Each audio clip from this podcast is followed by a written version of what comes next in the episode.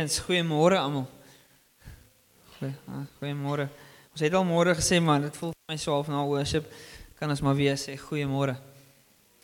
Lekker. Ja, ek eh, vir oggend wil ek bietjie ek weet nie of of dit of julle duidelik gaan kan sien nie, maar soos ons gaan ons bes probeer. Ehm um, maar die ja, die res van die slides gaan net skrifte wees, so ek dink julle sal dit kan sien. Ja, kom ons bid net saam. Here Ja, daar's net 'n 'n sterk bewustheid van u teenwoordigheid vanmôre.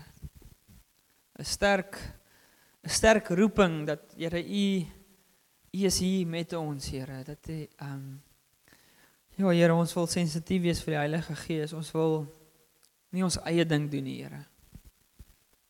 Ons wil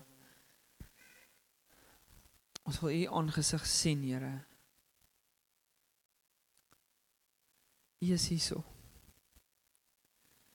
U is hier so. Dankie dat U die lewendige God is wat ja wat met U lig kom, met U asem kom en in dit wat dood is, asem blaas. In dit wat donker is, dat U lig bring, Here. In Jesus naam. Amen. Vanoggend se boodskap het ek getitel Leef in die lig. Leef in die lig. En ek gaan sommer begin met 'n skrif en dan gaan ek van daar af die skrif ja, gaan ons van daar af werk. Ja, 1 Johannes 1 Johannes 1 5 tot 7. Dit sê dit is die boodskap wat ons van hom God gehoor het en wat ons aan julle bekend maak. Sê saam met my God is lig. God is lig en daar is geen duisternis in hom nie. As ons sê dat ons aan hom verbonde is, met ander woorde in hom verhouding is en tog in die duisternis leef, lieg ons en leef ons nie volgens die waarheid nie. Maar as ons in die lig leef, soos wat hy in die lig is, is ons aan mekaar verbonde en reinig die bloed van Jesus, sy seun, ons van elke sonde. Vers 8 en 9 volgende dit dit um, as ons sê ja, as ons sê ons het nie sonde nie, mislei ons onsself en is die waarheid nie in ons nie. As ons ons sondes bely, hy is getrou en regverdig en daarom sal hy ons ons sondes vergeef en ons van alle kwaad reinig. Ja, ek wil vir oggend ek wil vir oggend so bietjie so 'n bietjie deel en dalk bietjie meer persoonlik deel as as tot as wat ek tot en met voorheen gedeel het. Ehm um, ja, ek wil self hierdie skrif oopbreek maar deur my eie lewe tot 'n mate. Ehm um, want ek dink mense kan maklik kyk na 'n ou wat hier voor staan en preek. Ehm um, ja, skus ek voel baie emosioneel. Ehm um, ja, die, ek ek staan net hier op genade. Ek is nie ek is nie ek is nie indrukwekkend nie. Um ek is net 'n mens en net iemand wat ook regtig probeer om die Here te ken en te dien, maar dit is ja, so ek en ek dink baie keer of dalk is dit net my persepsie van ander mense se persepsie. As jy kyk na ou wat hier voor staan en preek dat hy is hierdie ou wat alles agter mekaar het, maar dis nie ek nie. Ja, so ek is net ja, ek is emosioneel want ek is dankbaar vir die Here se genade in my lewe want as dit van my afgehang het is ek lankal gediskwalifiseer om en elkeen van ons as dit van onsself afhang is ons gediskwalifiseer om enigiets vir die Here te doen.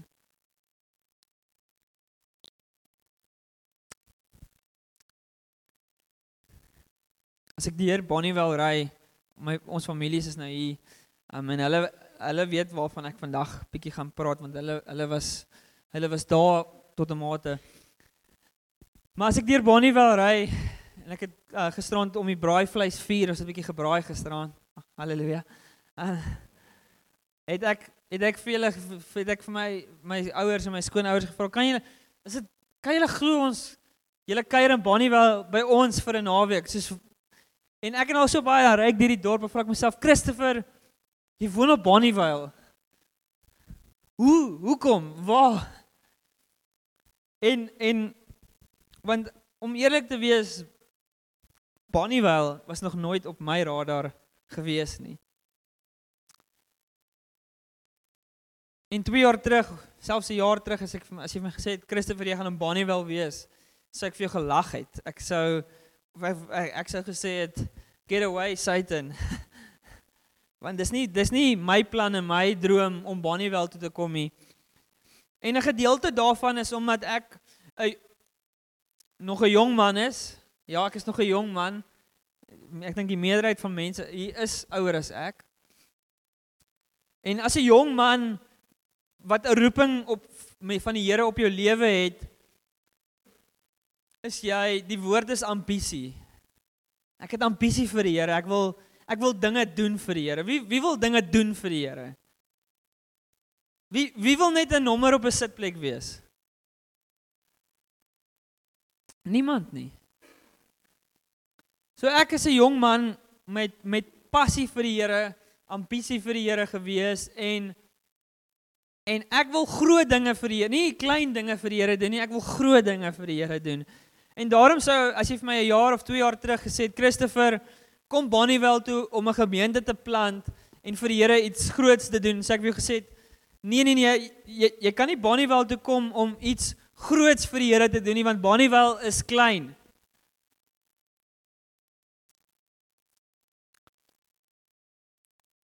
Maar dit was maar ek sou net nie hardop gesê het nie, maar dit sou wees as jy met 'n stetoskoop of in my hart kon meet en kon sien wat werklik in my hart aangaan, sou ek vir jou gesê het, ja, stuur my na 'n stad toe. Stuur my na 'n groot gemeente waar daar 300, 400, 500 of 1000 mense is want want Ja, I'm I'm God's gift to mankind.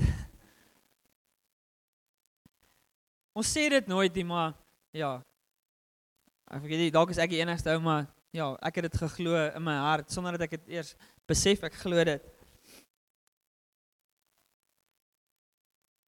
By the way, Bonnievale is 'n lieflike plek. Ons ons is baie gelukkig in Bonnievale en ehm um, ja, die Here is besig kyk hier, die Here is besig om iets ongeloofliks te doen um in Bonnievale en hy's nog ver, dis nog net die begin. Hy's ver van klaar af. En en daarvan praat ek nie van grootte en size nie. Ek praat van ja, die Here gaan 'n gemeente hier oprig vir die verheerliking van sy naam.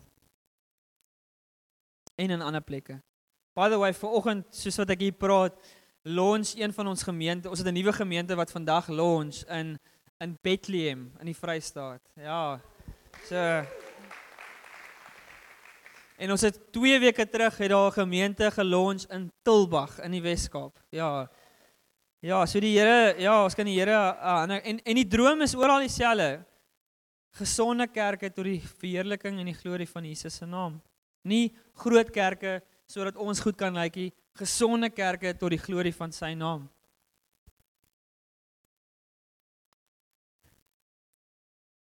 En so 2020, so ek gaan 'n bietjie deel en ja, as ek huil is dit ja. Ek gaan so 'n bietjie huil dalk vanoggend saam met julle. Ehm um,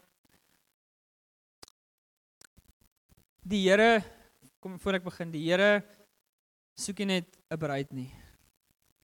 Hy soek 'n skoon bruid. Hy soek 'n mooi bruid. Hy soek nie 'n bruid wat se rok in die modder.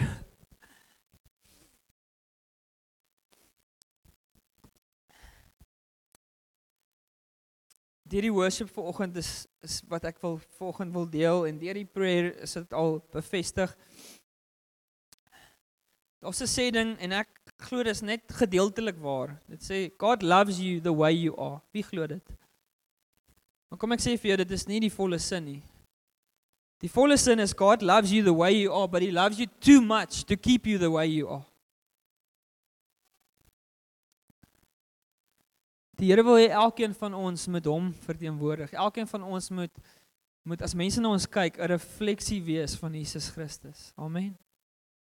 So 2020 September dit was die, die jaar wat lockdown wat COVID die wêreld getref het 2020 het ons September het ons as lead elders Josh Jens se lead elders weggegaan vir 'n naweek om net saam die Here aan te soek en saam te vertrou vir ons kerke en te bid vir ons kerke. Daai tyd het ek die gemeente in Durban wil het ons 'n gemeente in Durban wil PM in Durban wil gelei. Ehm um, en ja, in ons is lead elders leiers van gemeentes het bymekaar gekom en en die onverwagse ding het gebeur dat een vir een het, het daar 'n hele paar van ons lead elders het opgestaan en voor al die ander elders publicly in die publiek hulle sonde in die lig gebring. En en op daardie stadium was ek bewus van sonde in my lewe, maar wat ek wel reeds in die lig gebring het en wat volgens my wat ek wel vir die Here oor jammer gesê het.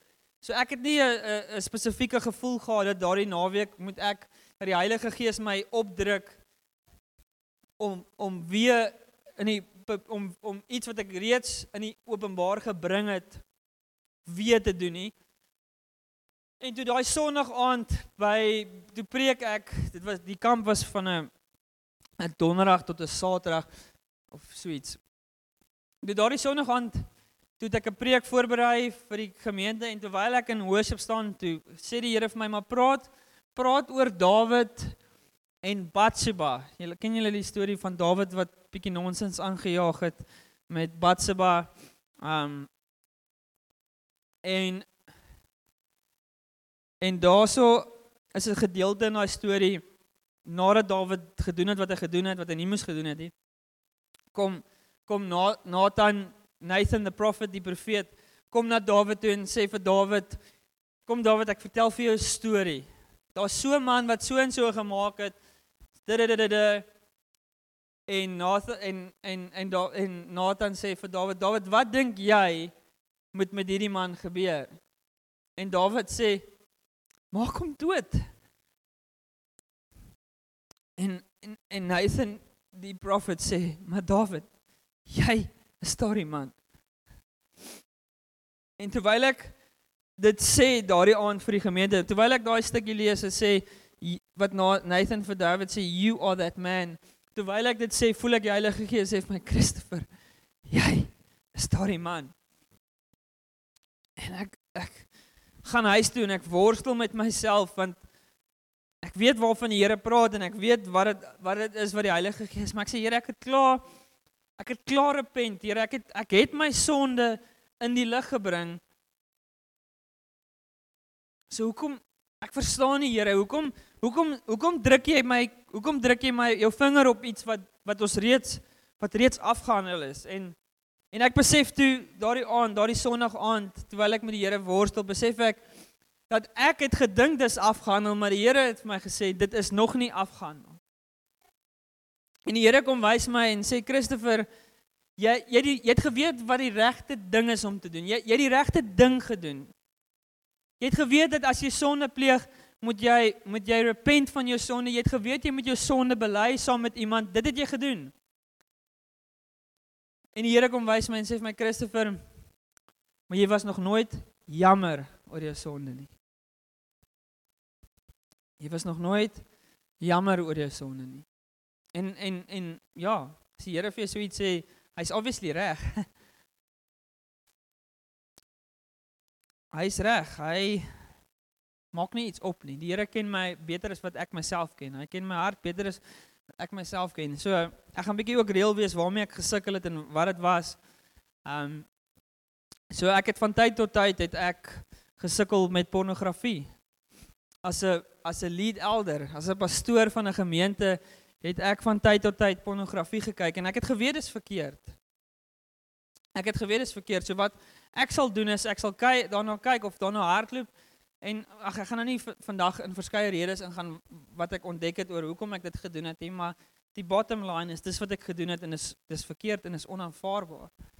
Ek ek sou gekyk het daarna en ek het geweet dit is verkeerd sal ek my my my tassies pak en ek sal weghardloop want ek weet hierdie ding is skadelik vir my ek moet wegkom.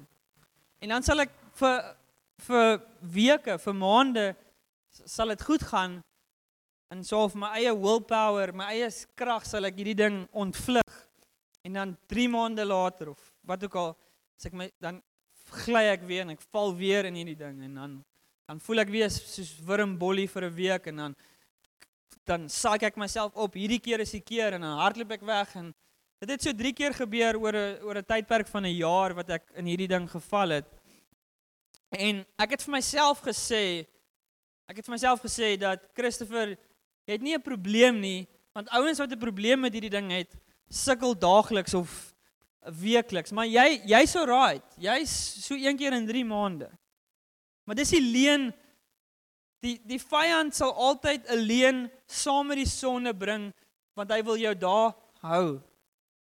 Solank soos wat ek nie bereid was om die te sien dat hang on hier hier's 'n patroon.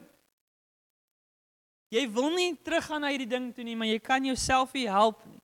En ek gaan terug en daardie sonogg aand, daardie maandagooggend, sonogg aand net voor ek gaan slaap, my vrou was reeds bed toe besluit ek of ja, weet ek wat ek moet doen. Maar die Here het vir my hierdie vraag gevra. Maar kom ek sê dit, kom ek vra.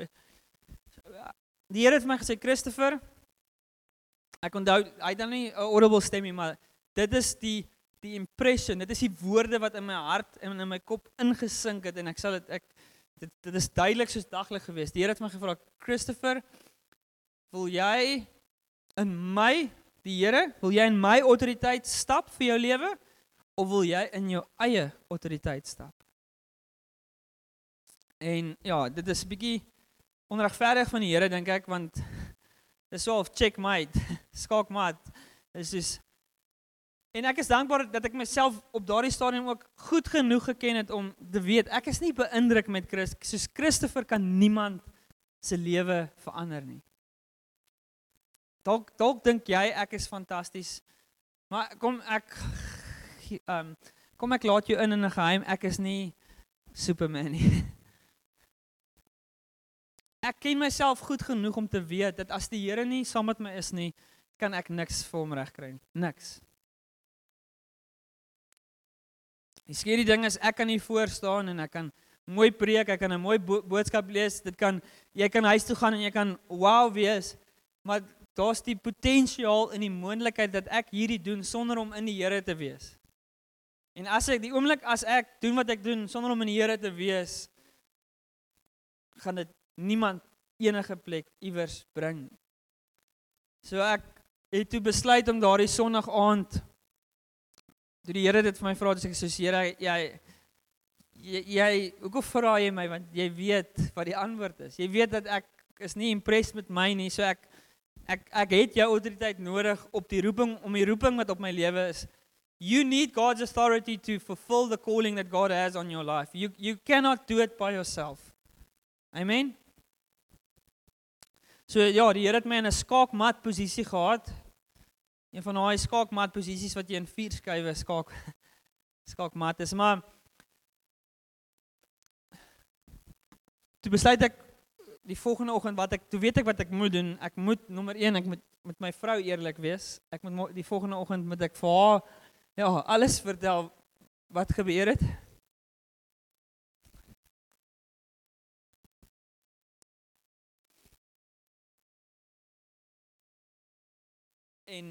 Ek het die voorop getel, dit was die ou wat my op eldership gebring het na wie ek opkyk. Dit was sy afdag gewees, maar ek het hom net gekontak en gevra, ek weet dis jou afdag, maar hierdie is belangrik. Kan jy my kan jy my oproep vat? En ek het geweet ek moet nommer 1 ek met my vrou praat.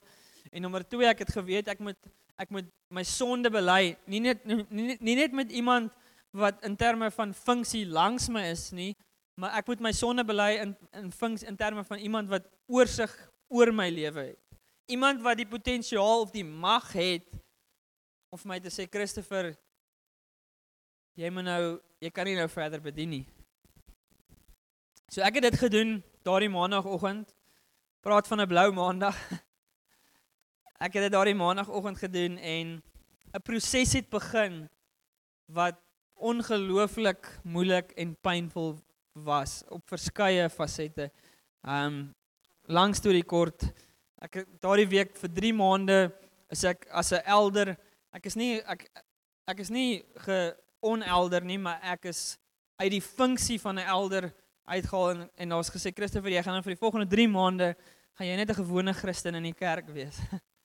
En as jy vir 4 jaar lei of 3 jaar lei en al vir 5 jaar elder is en vir 10 jaar in ministry is, is dit seker die moeilikste ding wat jy vir 'n ou kan vra om te doen is om net in die kerk te sit.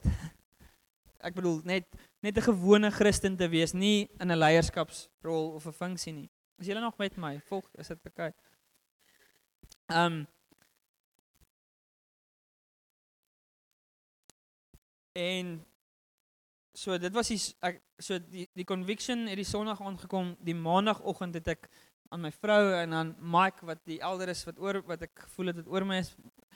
Um volgende Sondag 'n week later het ek die aand ons gemeente het in die aand bymekaar gekom het ek die aand voor die diens het ek ons die leierskapspan bymekaar geroep en ja vir hulle alles gesê vir hulle alles vertel van ons sonde eh, van my sonde nie ons van my van my wat ek droog gemaak het En ja, wat 'n ongelooflike moeilike ding, maar wat 'n ongelooflike ervaring was dit om 'n leierskapspan te hê wat die oomblik toe ek deel, toe kom hulle net om my en hulle.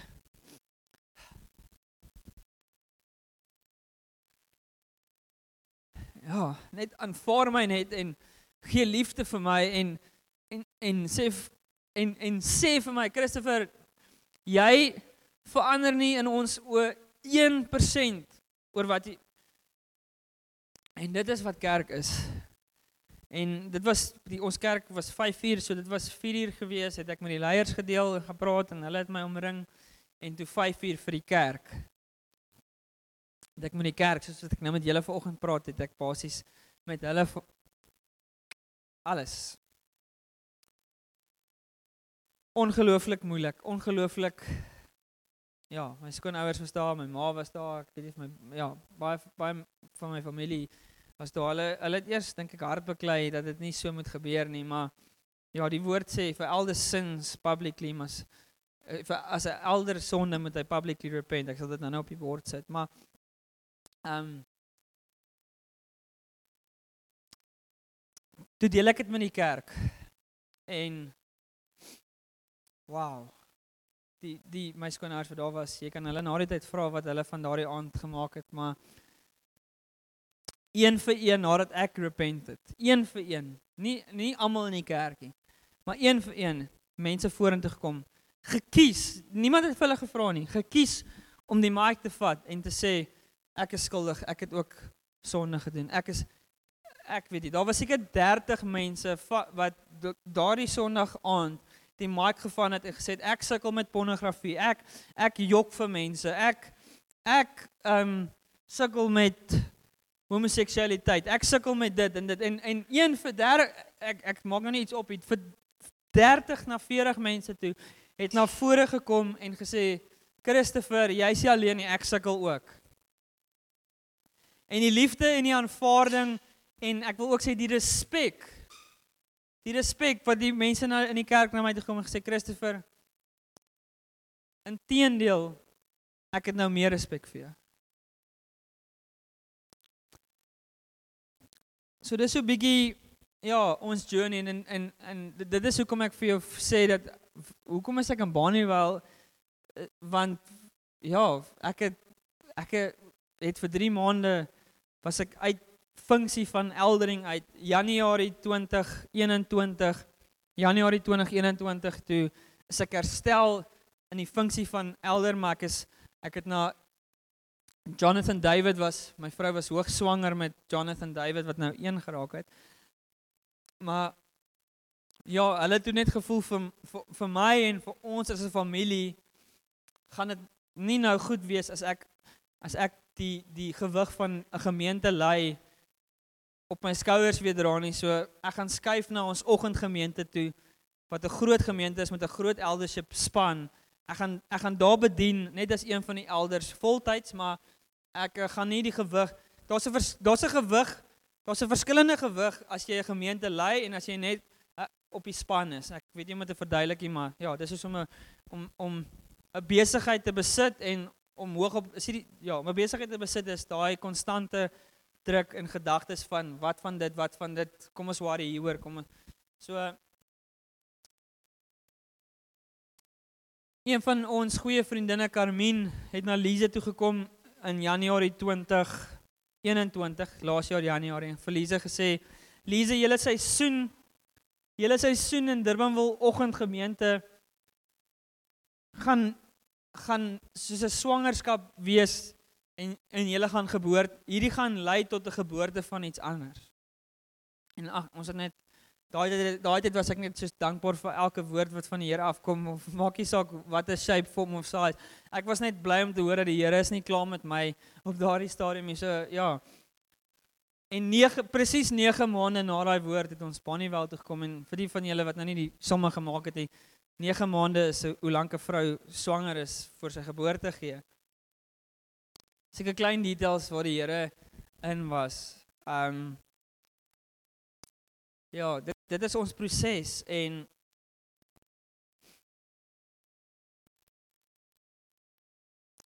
Ek wil gou vinnig net praat oor die verskil en ek kan nie die Afrikaanse woorde gebruik nie want die Afrikaanse woorde doen net nie vir my die regverdigheid van wat die woorde uh verteenwoordig nie. Die twee woorde wat ek net vinnig wil wil compare, wil vergelyk is is conviction en condemnation. So jy doen sonde. Conviction kom van die Here af, van die Heilige Gees af.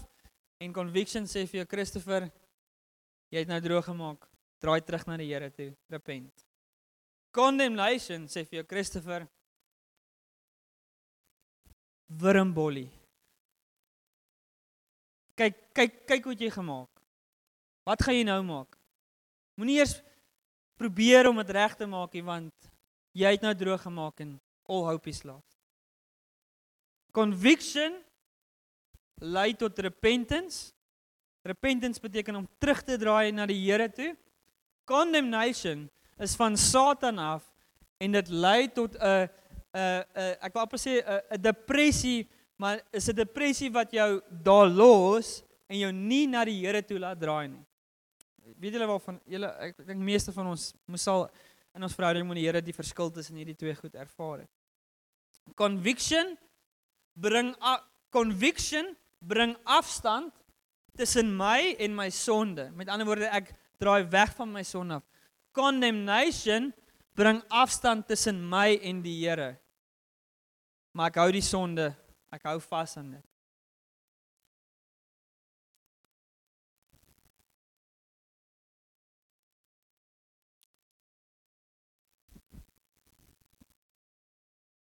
Sonde is nie 'n ding waar waarvan ons hou om van te praat nie. Is ek reg?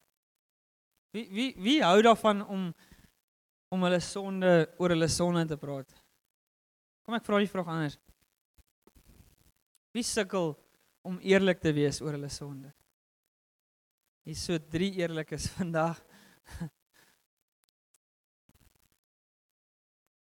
Hoekom Want ons hou nie daarvan om te dink ons het droog gemaak nie. Ons hou nie daarvan om te dink ons het 'n ding nie reg gedoen nie. Ons hou nie daarvan om te dink ons het God teleurgestel. Ons hou nie daarvan om dalk te dink ons het 'n geliefde teleurgestel of ons het iemand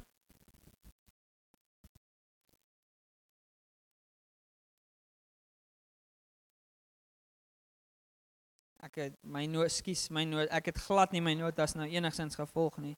Ek het die meeste van die goed gesê wat ek hier het, maar glad nie in die volgorde wat ek ehm um, beplan het nie.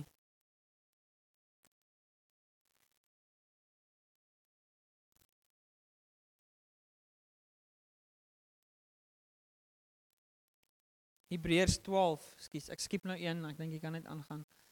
Ja, gaan nie Romeine lees nie. Hebreërs 12. Ja, ja, een terug, een terug is die Ek wil vir julle Hebreërs 12 vers 5 tot 8 lees. Julle en julle het die aansporing wat julle as kinders aanspreek. Het jy geweet dat as jy wedergebore is, as jy nie net jy sien net die Here nie net lief vir jou nie, maar die Here actually sê ek en jy is sy kind. 'n Seun en 'n dogter van die lewende God. Amen. Wie wie hou van dit? Wie dis 'n waarheid om te vat. Dis 'n waarheid om om te lewe. En julle het die aansporing wat julle as kinders aanspreek heeltemal vergeet. My seun, my dogter, moenie die dissiplinering van die Here geringskat nie. Moenie moedeloos word wanneer jy deur hom bestraf word nie, want die een vir wie die Here liefhet, tug hy en hy straf elke seun wat hy aanneem. Verdra dit as tugtiging, ek dink dis die volgende. Verdra dit as tugtiging want God behandel julle as sy seuns. Want watter seun word nie deur sy vader getug nie, maar as jy sonder tugtiging is, waaraan almal deel gehad het, dan is jy oneg en nie egte seuns nie. Met ander woorde om hierdie skrif op te som,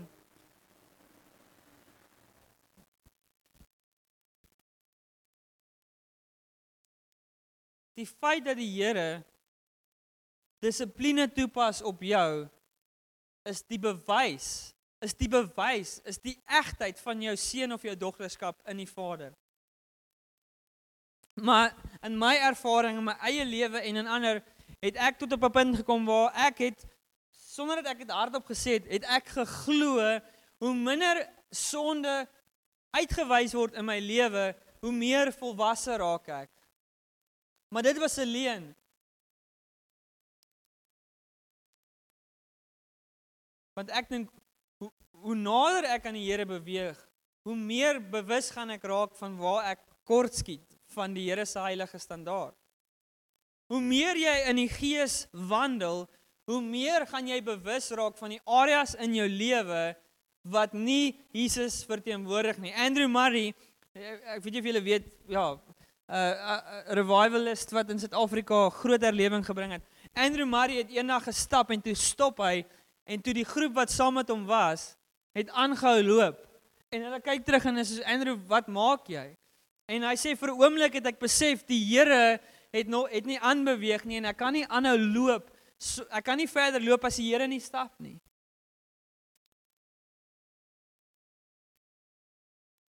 Hoe meer ons in die Here groei, hoe meer bewus raak ons van die areas in ons lewens wat nie sy heilige standaard match nie. Ek glo ek en Lize is hopelik goeie ouers vir ons kinders. Maar ons is nie blind in hierdie ouerskap nie. Ons het 'n doelwit. Ons is nie ons is nie net kom ons hoop vir die beste nie. Ons het 'n doelwit. Ek en Lize Jonathan is nog 1 jaar oud, so hy is nog nie daar waar hy alles verstaan nie. Maar veral met Isla Rose, ons het 'n doelwit met Isla Rose dat ons wil nie net haar groot maak net somme nie. Ons wil haar groot maak sodat sy die Here sal ken. Ouers Ja, ek ja, ek dink sommer um, ek het jare terug in wat is tannie se naam nou weer? Om Hannes en tannie. Tannie Sandra Kobus se ouers en ek ja, wat 'n voorreg dink ek as 'n ouer om 'n kind te hê wat lief is vir die Here. Dis dis my doelwit met ons kinders. En dis ons doelwit. En maar dit beteken ek wil nie hê alle Rose moet moet 'n goeie kind wees net omdat dit 'n goeie refleksie tot my en Lize as ouers gaan wees nie. Ons doelwit is Ayla Rose moet die Here leer ken en Jonathan ook. Maar dit beteken op hierdie stadium sy is op hierdie stadium so bietjie selfsugtig met haar speelgoed. Sy sukkel om met Boetie te speel en te deel. So dit beteken op hierdie stadium dat ek en Lize daagliks vir haar die waardes van die koning leer dat dat Jesus hou daarvan as ons ons speelgoed deel. Jesus hou daarvan as ons mooi speel met Boetie. So en ons moet konstant vir Ayla Rose dan vat as hy nie wil deel nie, moet ons vir haar sê, Ayla Rose, Jesus se hart is dat jy met Boetie sal deel. So kom ons gaan sê gou jammer vir Boetie dat jy nie wou deel nie. Ons leer vir Ayla Rose, ons probeer vir haar leer dat Ayla Rose as as jy en mamma en pappa gehoorsaam gaan wees, die by nie ons wil nie beter voel oor onsself nie. Dit gaan oor as jy gehoorsaam aan jou ouers is, die Bybel sê dan sal dit goed gaan met jou en jy sal 'n lang lewe geniet. So ons probeer vir haar nie nie nie dat dit 'n goeie refleksie op ons is nie, maar dat sy gegrond is, dat sy sal verstaan dat dit is Jesus se verwagting op haar lewe. En ons as ouers het grace met haar dat sy kort skiet van daai heilige stand, dat sy kort skiet van die Here se standaard. En dis hoekom ons almal ons almal skiet kort van die Here se standaard. Amen.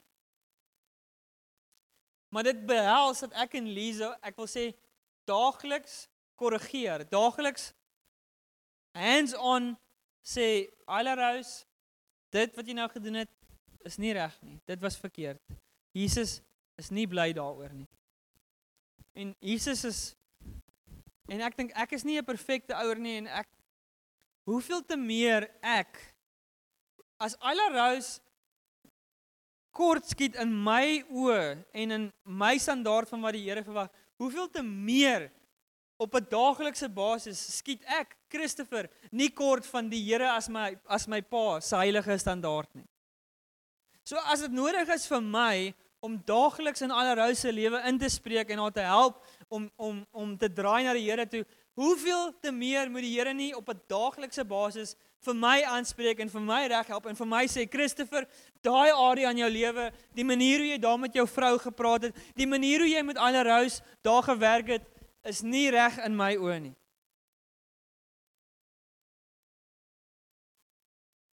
En ek het hierdie ding verlang gehad dat hoe minder ek repent, hoe minder ek nodig het om my hand op te steek op 'n Sondag na die preek, hoe meer geestelik volwasse is ek, maar dis 'n leen van die vyand, want inteendeel, ek moenie net weekliks repent nie, ek moet daagliks repent want die woord sê moenie die dissipline van God geringskat nie. Moenie moenie die feit dat God jou dissipline, die feit dat God vir jou sê dis nie reg nie, is die egtheid van jou seuns of jou dogterskap in God.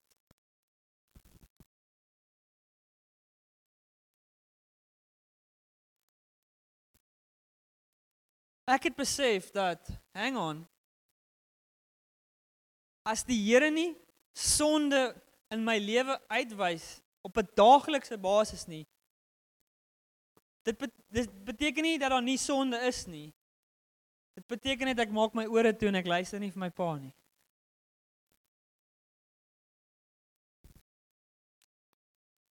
Nou weet jy wat is hierdie ongelooflike en dis wat ons probeer met Ayla Rose is die atmosfeer is veilig vir haar om foute te maak. Die atmosfeer is vol liefde dat wanneer sy nie die standaard opmatch nie, is ek nie daar om vir condemnation te sê, "Alrys, wurmbolly, wat doen jy? Hoekom tree weet jy nie ek is jou pa? Hoekom nee?" En as ek dit ooit doen, gee ek jou en jy hoor my, gee ek julle die permissie om my sommer net 'n lekker klap te gee. Want ek mag nie met haar so praat nie, want die Here praat nie so met my nie. Maar die Here kom in liefde en in genade en in barmhartigheid en hy kom en hy sê Christopher Daardie liedjie wat jy geluister het of daardie series wat jy kyk of daardie die manier hoe jy nie nie in die gesprek was maar nie vir daai ou geluister het nie want jy het nie gedink dit wat hy sê gaan belangrik of wat ook al dit is die manier hoe jy by die werk optree met met die mense in jou werksomgewing as jy 'n kind van die Here is as jy wedergebore is as die Heilige Gees binne in jou woon is die egtheid van jou geloof beteken dat jy daagliks, die Here gaan daagliks met sy Heilige Gees kom en sê, my seun, my dogter. My seun, my dogter. Kom ons probeer weer. Kom ons sê jammer. Kom ons begin van voor af. Maar ek ervaar dat in ons tyd word ons hou nie van praat oor sonde in die kerk nie. Kom ons sê eerder iets nice. Maar as dit die geval was, as dit net gegaan het oor nice, sou ek nie vandag hier gestaan het nie. Want die Here het my kom genees en kom herstel en kom my verder gevat as wat ek was. As ek van julle moet weet dat as ek hier voor julle staan ek is 'n trofee van genade, van niks anders nie. Ek het ook goeders, ek het ook konstante journey. Maar ons moet in die kerk ruimte hê waar ons ons moet ruimte hê waar ons 'n atmosfeer van liefde skep waar waar ons openlik ons sondes kan bely. Amen. Steek gou jou hand op as dit vir jou moeilik is. Ek vra weer. Steek gou jou hand op as dit moeilik is om sondes te bely. Kyk gou, hou jou hand in die lug. Hou jou hand in die lug. Kyk gou om jou. Dis almal van ons.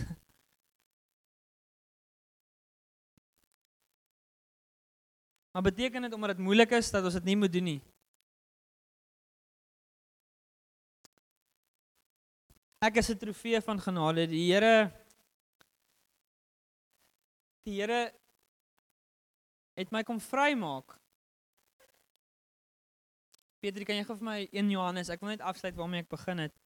1 Johannes terug, 1 Johannes daar, daar, daar, daar. As ons sê, lees gou weer saam met my in lig van wat ek alles van jy Ek dink hierdie skrif maak dalk meer sin aan die einde. Ek moes hom dalk net gelos het vir die einde. As ons sê dat ons nie sonde het nie, mislei ons onsself. As jy vandag hier sit en sê Christopher, ek het niks om oor te repent nie. Nie ek nie, maar die woord sê jy's deceived, jy word mislei. En die waarheid is nie in ons nie. Maar kyk gou daar, as ons ons sondes bely.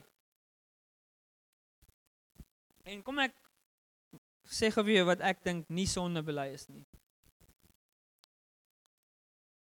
Amen. Ek kan net ek my sonde bely. Sonde bely lyk like meer soos dit. Jan Dawid, jy tyd vir my vir 'n koffie. Ja, jy het. Ek ek gaan nou net 'n OK. Jan Dawid, ek het hierdie week gesukkel met pornografie. Sal jy ek jy's my broer, ek ek het in die Here gesondig, ek het in jou gesondig. Sal jy my vergewe en sal jy saam met my bid en en saam met my die Here vertrou, my accountable hou. En vir my volgende week vra Christopher, hoe was hierdie week gewees? Hoe hoe het jy gedoen in daai area? Dit is meer hoe sonde bely lyk like as dit. Amen. Maak dit sin?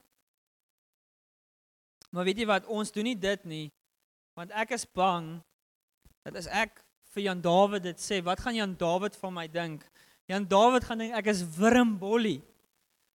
En meantime sit Jan Dawid ook met iets anders en ons almal sit met iets want die woord sê dat as ons nie sê ons het nie sonde nie, is ons mislei. Dis die een ding wat die wêreld van die kerk haat. En ek dink tot 'n mate het hulle het hulle 'n reg om ons te haat want hulle sê kerk, julle sit julle mooi gesiggies op 'n Sondag op. Maar julle is nie eg nie. Julle is nie real nie. Maar ek dink dit is 'n ding dat as ons as ons reg in Jesus gefestig is, gaan ons nie ons sondes wegsteek nie. Ons gaan ons sondes vir mekaar bely. As ons ons sondes bely, hy is getrou en regverdig en daarom sal hy ons ons sondes vergeef. Halleluja. Nee, hulle is nie bly daaroor nie. Hy sal ons ons sondes vergeef. Wie wil jou sondes vergeef hê? Hier's 'n paar. Maar die woord sê jy moet jou sonde bely. En ons van alle kwaad reinig. Gaan gou een terug Petrie. Wat ek ook hou is wat wat Johannes sê hierso, hy sê as ons sê dat ons aan hom verbonde is en tog wag hierso, dit sê hierso is ons dit sê ook dat as ons as ons hierdie ding reg verstaan, gaan ons 'n 'n sterker eenheid onder mekaar hê.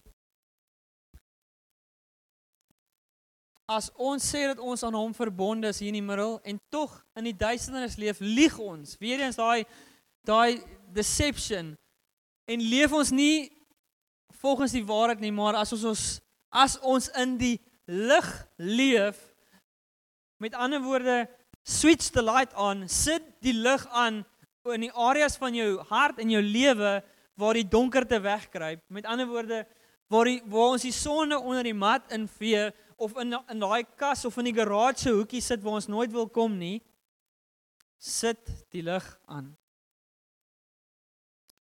Want as jy die lig aansit, is ons aan mekaar verbonde.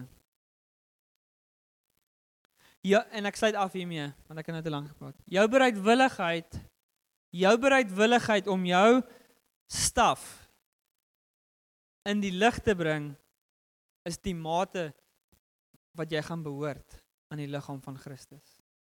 As jy net jou goed vir jouself hou, gaan jy altyd 'n buitestander in die huis van die Here wees. Maar ons dink dis andersom. Want dis wat die wêreld vir ons sê. Die wêreld sê moenie jou sonde bely nie. Moenie moenie vir mense inlaat in jou struggles nie. Moenie moenie real wees nie. Moenie vir mense sê jy sukkel met depressie nie. Moenie vir mense sê jy's op medikasie nie. Moenie vir mense sê jy het nagmerries nie. Moenie vir mense sê jy sukkel met pornografie nie. Moenie vir mense sê jy het 'n probleem met wit lintjies nie. Moenie vir mense sê hou dit vir jouself. Ek wil vandag vir jou sê hou dit vir jouself en jy sal sien dat jou verhouding met die Here kom tot niks. Hou dit vir jouself en jou verhouding met die liggaam van Christus kom tot niks.